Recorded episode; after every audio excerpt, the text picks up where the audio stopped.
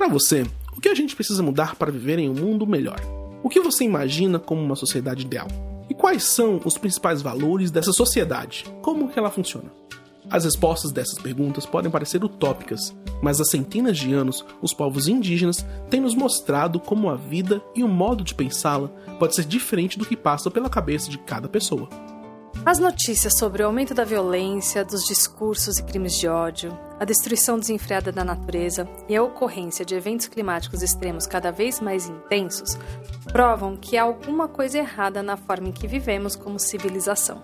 Aliás, uma coisa errada apenas, não muitas. Neste episódio do nosso podcast, vamos falar sobre o bem viver, um conceito que tem origem nos ensinamentos dos povos originários e que guia a forma de organização social de centenas de outros povos e culturas na América Latina. O bem viver é considerado uma filosofia em construção e motiva reflexões e mobilizações em vários países. Um dos principais autores que falam sobre o bem viver é o político e economista equatoriano Alberto Acosta. Guiado pelos ensinamentos indígenas, ele escreveu sobre os limites ecológicos da Terra, que estão sendo ultrapassados por conta de um modelo socioeconômico baseado no consumo desenfreado e no lucro. Ele chama atenção para o fato da filosofia do bem viver ser vista como uma oportunidade de pensarmos um outro mundo. E olha que precisamos mudar bastante coisa no Brasil e no mundo. Mas como na prática essa transformação é possível? Bateu curiosidade aí? Então fique com a gente que vamos conversar mais sobre isso. Eu sou Rafael Silva. Eu sou Camila Doreto. E este é o As Árvores Somos Nós. E as árvores somos nós. O quê? Árvores somos nós. As árvores somos nós. As árvores somos nós. O podcast do Greenpeace Brasil. Nós convidamos dois ativistas socioambientais que há anos estão discutindo esse conceito e, mais do que isso, defendendo sua aplicação na prática. O Tiago Ávila e a Lalesca Medeiros, que fazem parte do movimento Bem Viver de Brasília. Bem-vinda, bem-vindo.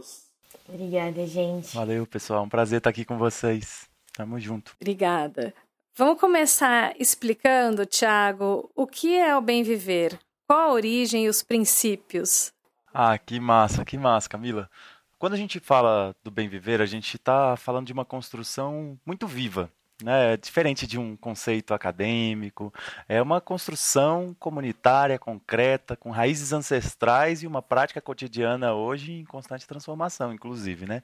A gente fala do termo bem viver mesmo, ele é um, uma construção histórica, concreta dos povos originários desse nosso continente, que tratavam dos seus bons conviveres, quais eram as formas de se organizar em sociedade, em harmonia com a natureza, que podiam levar a gente a uma sociedade boa e bela. Então, se a gente pega, por exemplo, o povo Quechua, eles tratavam do suma calça, e o suma calça ele é essa expressão mesmo, suma que é o ideal, o belo, o bom, a realização, e o calça é a vida, o equilíbrio da vida, povo Aymara já tratava diferente, né? já chamava de suma camanha, já é uma expressão diferente.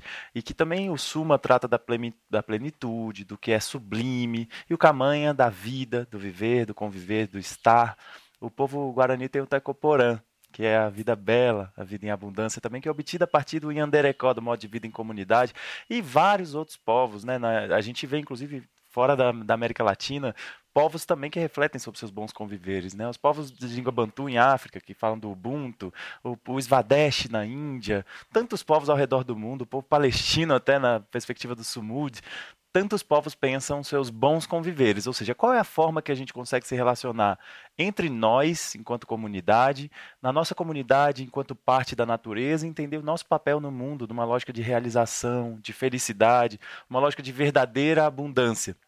Então, bem viver nesse contexto latino-americano, ele sem dúvida nenhuma vai na contramão do caminho do modelo colonialista, do modelo neocolonialista também de desenvolvimento, onde querem que o nosso continente seja sempre um grande fazendão, um grande poço de petróleo, uma grande mina é, a céu aberto, um grande cassino para especulação financeira. Então, o bem viver tem sido colocado ao longo nosso, da história do nosso continente como um caminho que é uma alternativa ao desenvolvimento.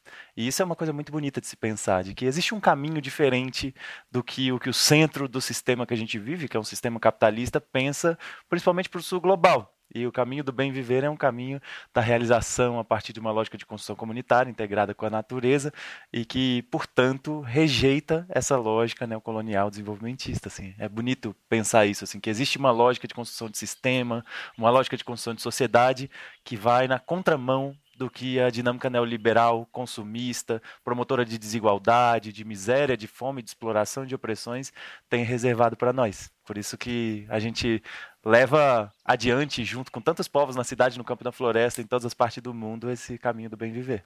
Só uma dúvida, você citou nome, os nomes de alguns povos aí, pode dar uma ideia de onde são esses povos?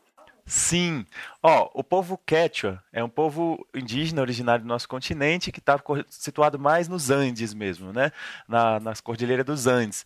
O povo Aymara também. Aí o povo boliviano, inclusive o presidente, o primeiro presidente indígena eleito na história da Bolívia depois de 500 anos de colonização, Evo Morales, é um indígena Aymara. E o povo guarani está no Brasil e em outros cinco países também, né? Então é um, são povos que estão espalhados aqui pela América do Sul e que, mas na verdade tem outros povos. A gente pode pegar os povos Kuna no Panamá e vários outros. Na verdade, dos 305 povos originários que a gente tem no Brasil hoje, nos seus 274, nas suas 274 línguas diferentes que falam, todos eles, sem exceção, falam de alguma forma de bom conviver, Uau. de como é a vida em comunidade, né? Isso é muito bonito. Isso é.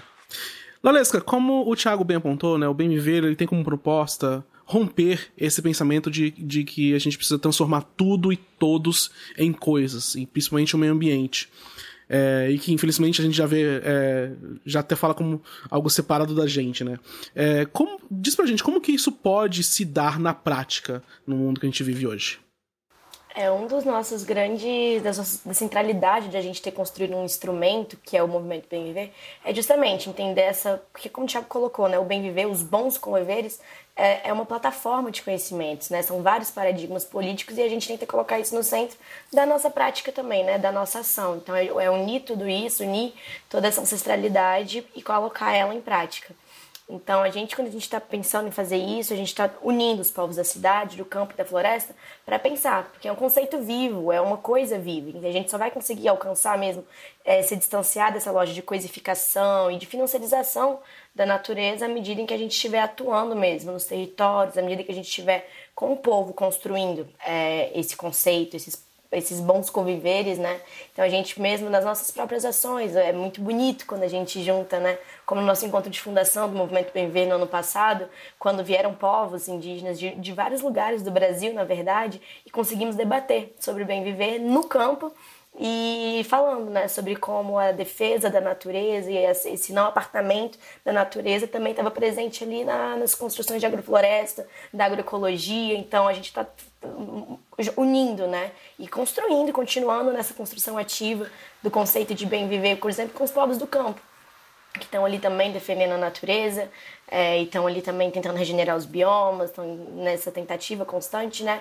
Então, por isso que essa ação prática de construção do bem viver é central, porque, como o Tiago colocou, né, é um conceito vivo, é algo que a gente está em constante construção. Continuando, Tiago, o bem viver ele traz também uma nova dimensão, né? Os direitos da natureza. É, você pode falar um pouco sobre isso e, a partir é, dessa noção, é possível uma alternativa ao desenvolvimento como conhecemos hoje? Isso é muito massa de pensar, Camila, porque os povos originários tiveram essa capacidade de trazer para o mundo, apesar de uma construção ideológica hegemônica tão forte, focada na, na circulação de mercadoria, focada na, na lógica da transformação da natureza, tratando a, a natureza quase como inimiga para transformar ela em mercadoria e circular ela para gerar o máximo de capital possível.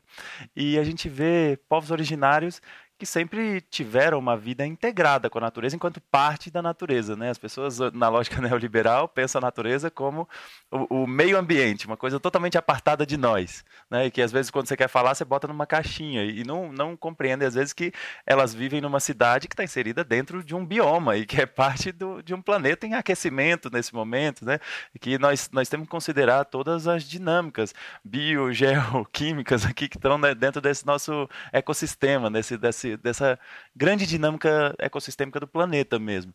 E quando a gente pensa na lógica dos direitos da natureza, os povos originários tiveram essa capacidade de trazer isso para dentro do processo de construção de país mesmo.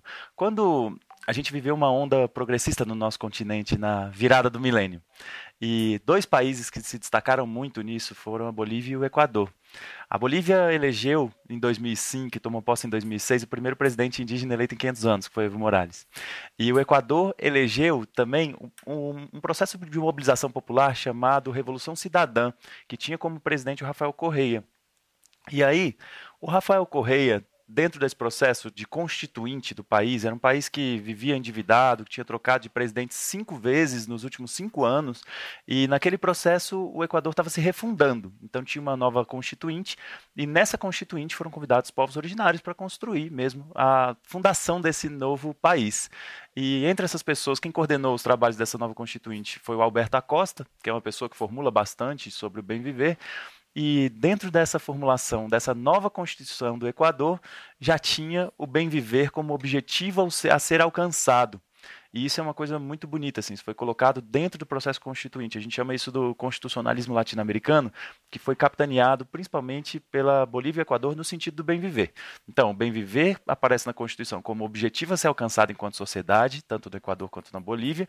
Além disso, aparecem os direitos da natureza como algo a ser garantido, de que um rio, de que uma floresta são sujeitos de direito ali também e que, portanto, devem ser protegidos da, da ganância, da lógica exploratória, da lógica predatória, de uma lógica de um de um sistema mesmo que consegue acumular riqueza e consegue se perpetuar a partir da expoliação da natureza e da exploração do povo trabalhador.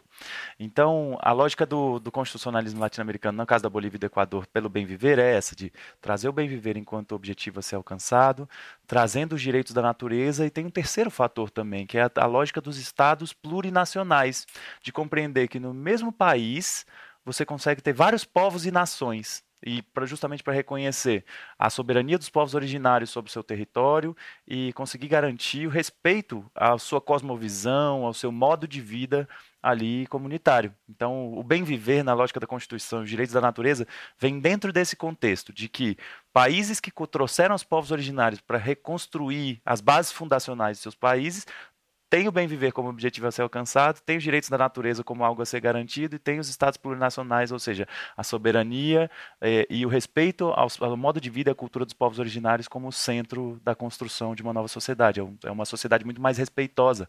E aí a gente vê isso tentando se espalhar por vários países no mundo. A lógica dos direitos da natureza é algo que tem se espalhado. Então a gente consegue alguns casos em vários países. A gente viu que o Chile tentou agora também na aprovação da nova Constituição, infelizmente foi rejeitada pela população, e a gente segue tentando, até que todo mundo compreenda que nós somos parte da natureza e que, portanto, a natureza também deve ser sujeita de direito garantida e protegida daqueles que pensam a natureza como objeto de lucro, apenas como mercadoria, né? É, acho muito rica essa contribuição desse exemplo do Equador, que é, de alguma forma, é isso, como você disse, é mais respeitosa, porque ela considera a, a diversidade, né? Então, a diversidade de culturas, de modos de pensar, de viver. Se a gente olhar para a natureza, é isso. Ela, ela é constituída de uma série de seres, né, de diversos tamanhos e fico pensando que quando a gente olha às vezes para as grandes cidades hoje, a gente vê os prédios, né, é, todo, é tudo igual, né? Então é uma, essa essa lógica da coisificação de tornar todo mundo igual, como se todo mundo tivesse os mesmos pensamentos e mesmas necessidades, né? Então, é, é uma experiência para se olhar de perto, né? Imagino, vou querer saber mais, eu sei pouco ainda. é, Lalesca, citando um pouco sua candidatura, a gente sabe né, que no primeiro turno deste ano a gente é, você e outras mulheres lançaram a mandata feminista do Bem Viver. E a gente queria que você falasse um pouco sobre isso. Como e onde o Bem Viver se encontra ou deve se encontrar com a política? Como que a gente consegue implementar é, isso na prática no, no, por meio de políticas públicas? É, a gente decidiu, né, inclusive em território indígena, Cariri Chocó, aqui no DF, no início do ano, lançar dois mandatos coletivos pelo Bem Viver. Né? Uma mandata feminista, a candidata a deputada distrital aqui no DF, e um mandato federal.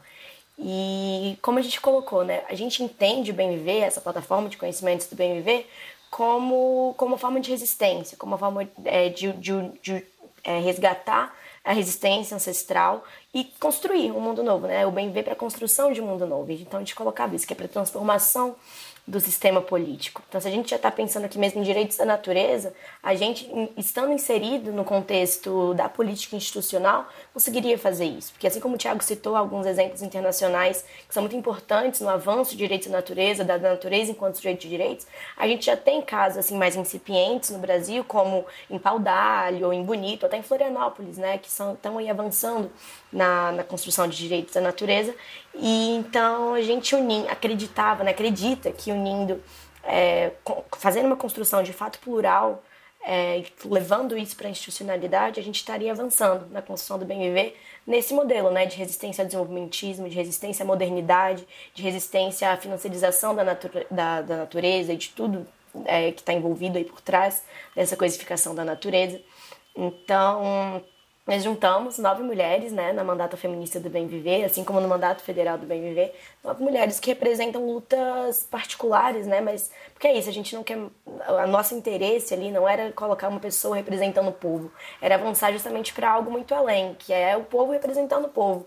E a gente denominava o mandato como coletivo, não porque, porque eram várias pessoas, né? Não era um mandato coletivo porque eram composto por várias pessoas, era um mandato coletivo porque essas pessoas eram meio que meros representantes, eram instrumentos, eram pontes com as lutas orgânicas que elas travam na vida. Como no meu caso, na luta LGBT e na luta por saúde mental, ou no caso de Cassi, na luta pelo direito à moradia, né, pelo direito ao teto, e todas as, nossas, as nossas outras sete companheiras, né, que poderia citar aqui. Então a gente tinha a Vitória também, que é uma militante do campo, começou a militar na, na, adolescência, assim, na juventude, e era sentada a reforma agrária, é, então estava fazendo agrofloresta, agroecologia. A gente tem a Nanda, que luta pelos direitos nas lutas urbanas, as pessoas às vezes ficavam meio, ai, lutas urbanas e bem viver, o que, que tem a ver? Então, aí a gente puxa o debate né, de transporte, debate de grande transição ecológica das lutas urbanas que estão aí inseridos. A gente tem a Maria Carol também, que estava tava no mandato apresentando todas as lutas antirracistas e a luta também por liberdade religiosa e a luta antimanicomial. É, então a gente via que todo mundo se juntando ali, a gente conseguia criar uma perspectiva de totalidade que está envolvida né, no, no processo de, de, construção do bem viver, justamente por, por não entender essa separação do social e ser humano, social e meio ambiente, esse meio ambiente que é uma caixinha para fora né, da, das nossas pessoas. Então, o bem viver entendido dessa forma, né, que não é só sobre ser humano, ser humano não é a única não é a única coisa sujeita de direitos, né? tem a natureza como sujeita de direitos também. Então a gente é, faz isso pensando muito em como avançar em todas as frentes possíveis, né? Como a gente já trava as nossas lutas nos nossos programas permanentes, Movimento PMB, os nossos programas de reexistência, é, levar também a enfrentar a política, a política institucional. Assim como a gente vê avanços importantíssimos no novo constitucionalismo latino-americano, que o Tiago comentou agora há pouco. É, só para reforçar, você comentou é, vem, vem acompanhando é um movimento muito forte também, necessário e é, de aldear a política, né, que tem sido chamada. A gente tem um episódio sobre isso. A gente teve vários candidatos e candidatas indígenas para alguns cargos, né? É, queria entender o quanto isso é importante, né, num momento como este, pensando aí na filosofia do bem viver também. E você é, citou, Lalesca, que a mandata surgiu na aldeia, né? Mas queria reforçar se, é, dizendo aí se teve uma candidata indígena que seguiu com vocês na mandata feminista e quem é, tal. Acho que é, é legal passar. Claro. É, não é que a gente às vezes começa a citar os nomes e aí eu fui me perdendo no raciocínio, mas a gente tinha, sim, dois candidatos, na verdade. Como foram dois mandatos coletivos, nós tínhamos, nós tínhamos dois co-candidatos, como a gente chama, né, que são do povo Cariri Chocó, estabelecido aqui no DF, inclusive fruto de muita luta para a demarcação desse território que aconteceu aqui no DF contra a especulação imobiliária, que tentou espoliar essa terra deles. Então, foi uma batalha tremenda que quem está aqui no DF lembra muito bem, é algo muito recente que aconteceu ali por volta de 2011. Mas é isso, nós tínhamos a Nildes, Cariri Chocó, e o Pajé, Ururaí Cariri Chocó, compondo os nossos mandatos, porque a gente acredita muito nisso sim, que a gente precisa, é, não tem como, né, a gente não, não ter é, a representação dos povos originários nos nossos espaços da institucionalidade, da política institucional, e trazendo toda a força, toda a força da resistência, especialmente aqui no DF, é, que é comum as pessoas se esquecerem que no Distrito Federal, na capital planejada, é, existe povo indígena, existem povos indígenas resistindo no DF há, há muito tempo.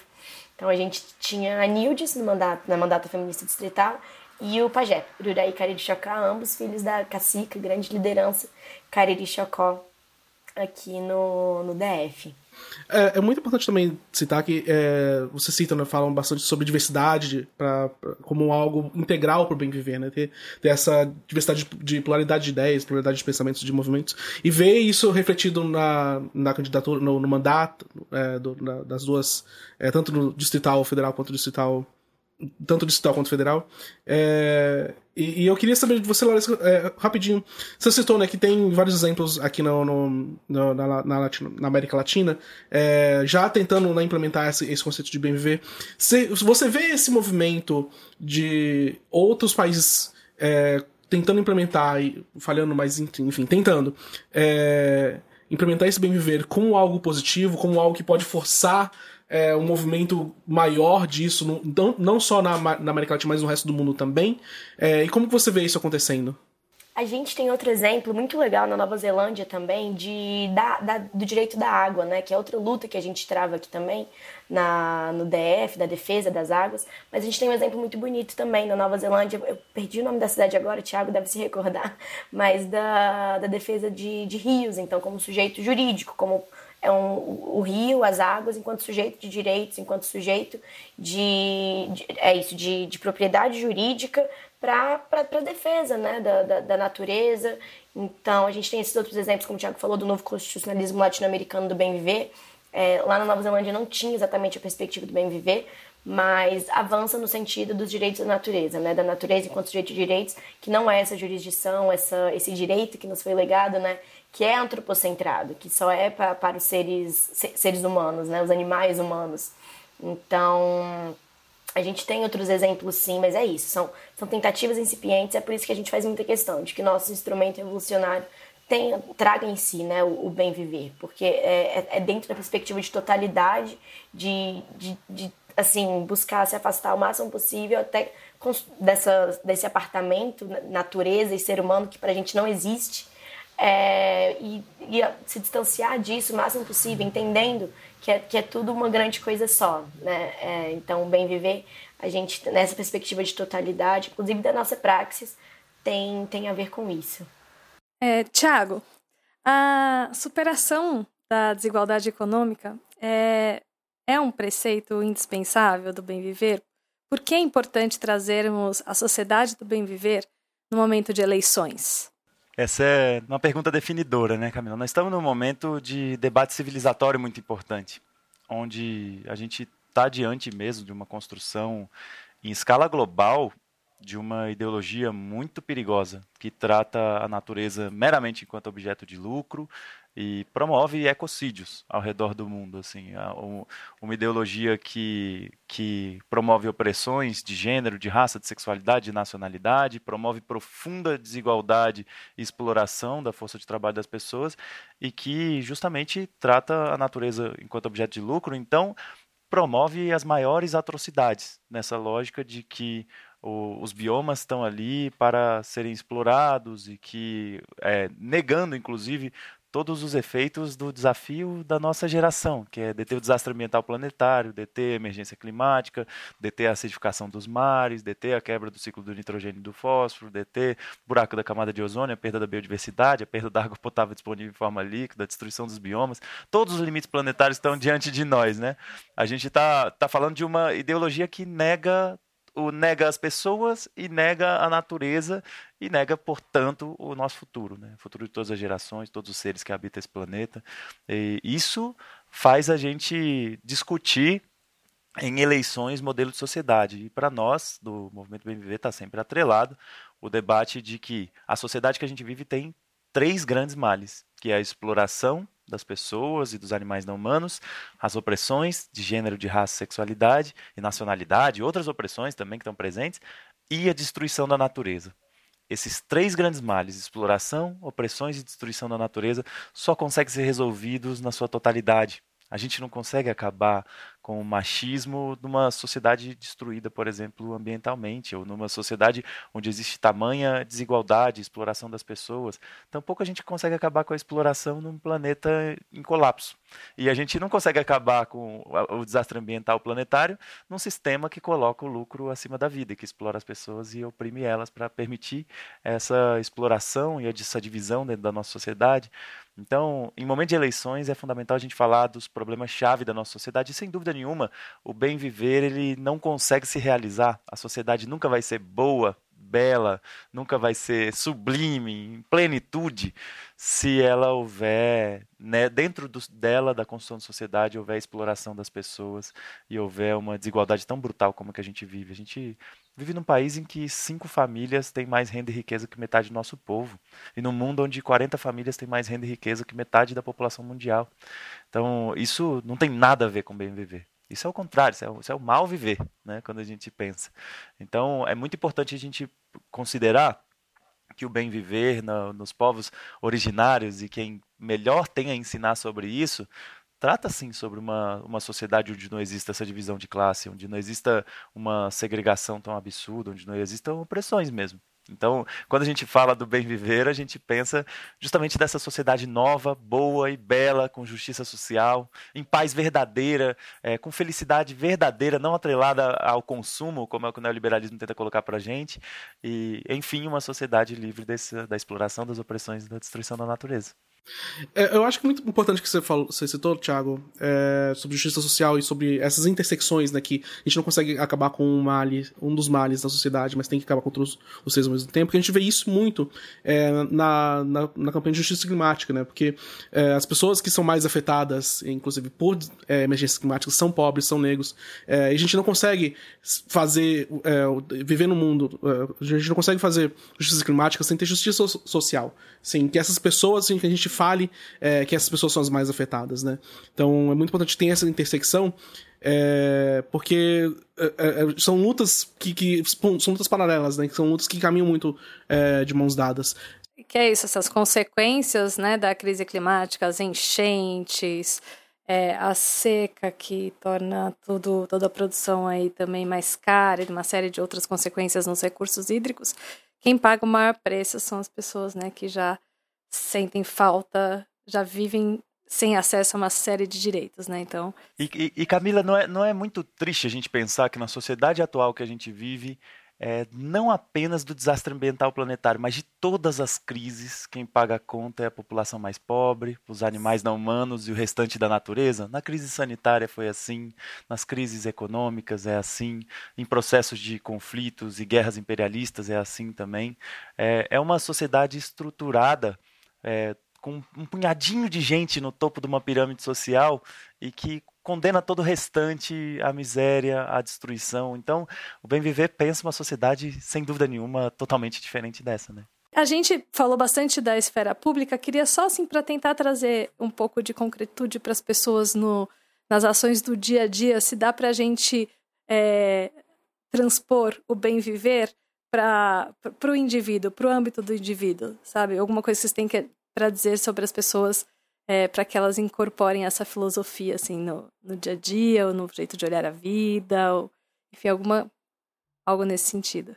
É isso né? A gente pensando nisso também ver como vem de uma plataforma de cosmovisões indígenas de cosmovisões originárias. Então sequer dá para falar de um bem viver. Por isso que a gente também sempre fala de bons conviveres é, então a gente não se vê enquanto apartado da natureza, a gente faz parte da natureza, a natureza é nossa, então vem de um biocentrismo, né? Então é, é tudo, é, nós somos a natureza. Então, o título aí, né, do podcast. Então a gente acredita muito nisso. Então, por exemplo, pra gente que também outra luta que a gente trava, por exemplo, é a luta da libertação animal.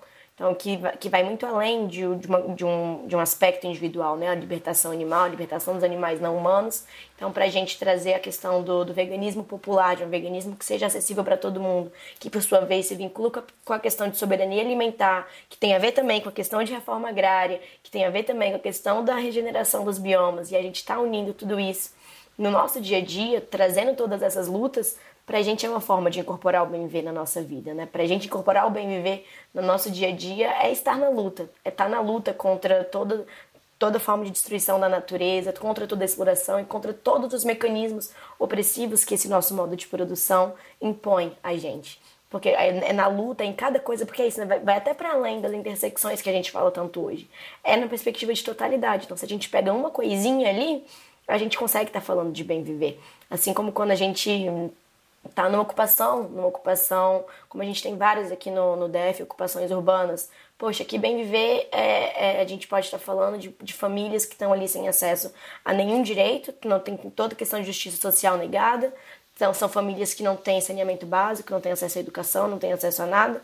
E a gente tem é, milionários né, no, no poder mandando despejar essas famílias. É, então elas continuam sem direito à água, sem direito à natureza e depois ainda vão lá, passam por cima e criminalizam as pessoas que estão tentando defender aquele espaço, criminalizam de diversas formas. Criminalizam a pobreza, criminalizam as pessoas que estão tentando lutar ali por outra forma de viver. Então, na medida que a gente está ali lutando contra tudo isso, a gente consegue tá incidindo sobre várias outras formas de luta. Então a gente está incidindo ali sobre a proteção do bioma, porque a gente viu o cerrado ser destruído aqui para demolir a ocupação e para tirar é, outras vidas dali. Então a gente é, desmata, a gente é, queima, a gente tira seres humanos dali. Então, pra, por isso que a gente coloca é movimento bem viver porque para a gente incorporar o bem viver no nosso dia a dia, no nosso cotidiano, é sinônimo de estar na luta, é sinônimo de estar em todas as lutas orgânicas em que a gente vai estar travando e de, enfim, e aí na pluralidade de lutas que a gente tem. Sem dúvida. Tiago, é, aliás, para vocês dois, acho que é muito importante também a gente lembrar que a gente tem essa, a gente vive no coletivo, a gente vive em sociedade, é, e para a gente participar dessa luta, é, é, é tem, tem que eu, pelo menos, eu, eu tenho essa, essa visão de que a gente tem que ter um pouco mais de empatia com o outro, né? Porque se você vive bem, se você tem um teto na sua cabeça, você consegue comer três refeições por dia, é, e você percebe que isso é bom, por que, que você não quer que os outros, todos os membros da sociedade, não, não tenha também, sabe? Então, é você ter essa empatia de tipo, ó, é, eu, eu tenho isso, mas eu consigo. Será que eu consigo fazer mais? Eu consigo pressionar algum prefeito, algum governador ou presidente é, de alguma forma para poder criar políticas públicas que vão ajudar as outras pessoas? Então, é até um pouco desse, dessa consciência de classe, né? De, de, de tipo, como que eu consigo pressionar essas pessoas e ter essa empatia de tipo, eu quero que outras pessoas também, também tenham o que eu tenho, sabe? Então, é, é, é eu acho acho que é uma questão muito de empatia também, da gente conseguir passar essa mensagem adiante falar, olha, gente, não vai te prejudicar se você pressionar uma, um, um governante, algum político, para que outras pessoas também tenham o que você tem. É, e acho que isso é um elemento também. Vocês concordam com isso? Vocês acham que isso é, é, importante também? Sem dúvida nenhuma, Rafa. Essa questão da, da empatia ela é fundamental para esses desafios que a gente vive hoje mesmo. Toda vez que a gente pensa que a felicidade mesmo e a realização fora da lógica neoliberal que é atrelada meramente ao consumo individual, a esses desejos gerados pela publicidade, por uma ideologia consumista. Mas a realização verdadeira, ela só se dá na coletividade, só se dá quando a comunidade onde você vive está bem, onde as pessoas estão conseguindo colher os frutos do seu trabalho, onde as pessoas não estão sendo negadas o direito à sua existência baseado em critérios de gênero, de raça, de sexualidade, de nacionalidade, e onde a natureza está presente em abundância ali no nosso cotidiano, e não numa lógica é, destrutiva mesmo. Eu, eu, sempre conecto a felicidade a uma perspectiva coletiva, e a realização a uma perspectiva coletiva. Né? Lalesca estava dando uma palestra ontem sobre saúde mental, e conectando a, a saúde mental também a um processo de, de, realização da sociedade como um todo, né? porque tá, no fim está tudo conectado. Não tem como a gente ser feliz verdadeiramente, é, se realizar plenamente num planeta em destruição. Então é muito importante isso. Está conectado à empatia, mas está conectado à própria realização da pessoa. Agora, a gente vive numa sociedade em que muitas vezes as pessoas tentam colocar isso como algo desnecessário, algo que não vai alcançar um resultado, né? A lógica é, é, dizer que você não, você não pode nada, você não é nada a não ser quando você consome. Portanto, você não tem agência de transformar políticas, de transformar é, estruturas sociais, né? Então fala para a pessoa que se ah, se você não fizer aquela ação ali de consumo, não impacta nada, porque no fim das contas você é só uma pessoa num planeta de mais de 7 bilhões de pessoas.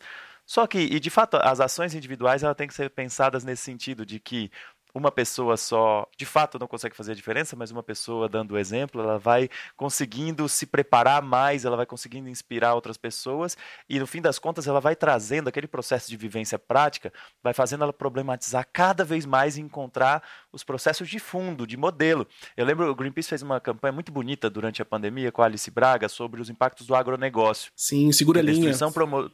É, exatamente. E a destruição promovida pelo agronegócio. E eu fico pensando quantas pessoas não começaram, é, não, não entraram numa dinâmica de vida, de viver sem exploração animal na sua, na, na, sua vida, por vários motivos. Algumas por consciência ambiental, outras por questões de saúde, outras por consciência social sobre o que é a terrível indústria da carne, outras já sobre a ética animal e, e a lógica de compreender que os animais não humanos têm o mesmo interesse que nós, de viver, de permanecer vivos em liberdade, com integridade física, né? E no fim das contas, aquela campanha do Greenpeace me lembrou muito isso, de que as pessoas às vezes chegam ao veganismo por vários caminhos, mas gradativamente elas vão compreendendo que a dinâmica é sistêmica do agronegócio, que é o modelo de produção. E aí isso mostra a importância da ação individual. A ação individual, ela leva a gente, se ela é bem feita, se ela é bem orientada, ela leva a gente para uma ação coletiva de debate de sistema e de transformação de sistema. E aí a gente quebra essa construção ideológica neoliberal que diz que a gente não pode nada e a gente vê que, na verdade, a gente quem constrói tudo, portanto, a gente pode tudo. A gente pode construir uma nova sociedade à nossa maneira. Né? Então, eu considero da maior importância a gente trazer as ações individuais como caminho pedagógico, como caminho de rumo à organização para ação coletiva transformadora, revolucionária mesmo. É, os caminhos do bem viver passam pela esfera pública, coletiva e individual. Isso, né? Muito, muito rica essa conversa. Sim, sem dúvida. Bom, a gente vai encerrando por aqui o nosso papo. Se você é nosso ouvinte aí quiser saber mais sobre o Bem Viver e o trabalho da Laresca e do Thiago, acesse o perfil arroba movebemviver lá no Instagram. É, Lalesca, Thiago, muito obrigado pela participação. Você quer deixar uma mensagem final aqui para os nossos ouvintes? Poxa, Rafa, é muito massa a gente ver essa movimentação aqui por você. A gente agradece muito pelo espaço para conversar sobre esse tema que é tão, tão central para a gente. E fica o convite para todo mundo, né? Como o Thiago trouxe agora, é, da organização, né? Então a gente tem aí a questão, como você mesmo trouxe, né, Rafa, da empatia, da solidariedade de classes, de a gente tá ter, ter consciência da nossa classe e as mudanças individuais como caminho para a gente estar tá organizado, para a gente estar tá em coletivo que para a gente bem viver também é isso, né? Avançar para a existência em coletividade, se afastar desse individualismo que o neoliberalismo deixa aí para gente, prega para gente que nós somos, nós também somos seres em caixinhos, que para a gente não é verdade. Então, a organização em coletivo ela é muito importante e ela é um instrumento que vai ser necessário para que a gente consiga construir o bem viver, construir outra forma de vida, outro futuro e um futuro que está aí muito condenado, né? Então, a gente não tem mais tanto tempo para construir esse projeto de sociedade que a gente acredita, uma sociedade de plenitude, uma sociedade que a gente possa se realizar e que a natureza seja sujeito de direitos e que a gente consiga estar tá lutando aí por isso no cotidiano e em coletivo. Então, é, todo mundo que estiver escutando aí para buscar né, essas formas de organização, no que acredita, no que luta é, e conhecer mais também. A gente tem o Movimento Bem Viver, os nossos programas de resistência, as comunidades agroecológicas do Bem Viver. Esse é o nosso programa de, de a gente fala de resistência por isso, né? É para resistir, mas também é para colocar outro mundo aí no lugar, né? Então a gente fala tanto, né, do, do, dos perigos do agronegócio e de como a gente precisa derrotar esse modo do, do agronegócio, mas o que a gente vai colocar no lugar. Então que a gente seja capaz de estar tá aí buscando, né, conhecer e, e, se unir, né, galera? Então é isso. Muito obrigada pelo espaço. É... Que com massa, certeza. que massa, pessoal. É só agradecer mesmo. É um prazer estar aqui com vocês. Eu admiro muito a construção do Greenpeace. Tem tantas pessoas incríveis que sonham um mundo novo, um mundo onde caibam vários mundos, um mundo onde justamente não existe exploração, opressões, destruição da natureza. E eu acredito que esse chamado que a Lalesca faz, a ação, é muito importante. Nós estamos numa semana que o mundo inteiro está olhando para o Brasil. E o mundo inteiro está olhando para saber se a maior floresta tropical do mundo que só dentro dela tem depositado o equivalente a carbono, porque captura carbono ao longo de toda a sua existência, o equivalente a 100 anos de emissão de carbono dos Estados Unidos, está todo mundo querendo saber se o caminho desse país e dessas pessoas, dessas mais de 200 milhões de pessoas, é um caminho de destruição da natureza ou se a gente vai ter a capacidade de caminhar outros caminhos. Um caminho em que a gente vê numa perspectiva pedagógica, de repensar o nosso modo de produção, a nossa forma de reproduzir a vida nesse país. É um país que tem tanta coisa, tem uma gente tão incrível e que, se tudo der certo aí, a gente vai estar tá construindo um horizonte do bem viver. É nisso, nisso que eu acredito. Queria recomendar a todo mundo que se somem às ações do Greenpeace, se somem às ações do Movimento Bem Viver, que tem um monte de gente que está dedicando o melhor da sua energia de vida a essa transformação de mundo. E eu tenho certeza que com a força das pessoas, que o sistema diz que elas não podem nada, mas cada pessoa tem um poder extraordinário dentro de si, só que esse poder ele só é ativado a partir de um segredo que é a coletividade. Na coletividade a gente tem força e a gente refaz a história. Então, Estou feliz da vida de poder estar aqui conversando sobre isso, sobre as grandes batalhas do nosso tempo e fico muito honrado de estar com vocês, Camila, Rafa, Lalesca. Vamos, vamos embora, vamos transformar esse mundo. Também fico muito honrada em fazer essa conversa com vocês. Muito obrigada, Lalesca e Thiago. Valeu, gente. Estamos chegando ao fim deste episódio e queríamos fazer um convite para que você ouça também o nosso episódio anterior, em que falamos sobre a volta da fome no país.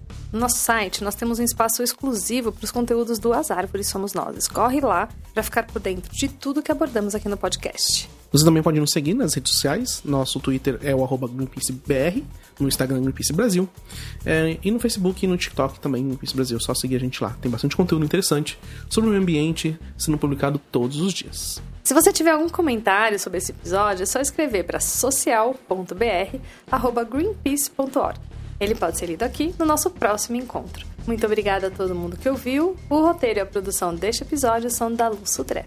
Até o próximo episódio. Tchau, gente. Falou.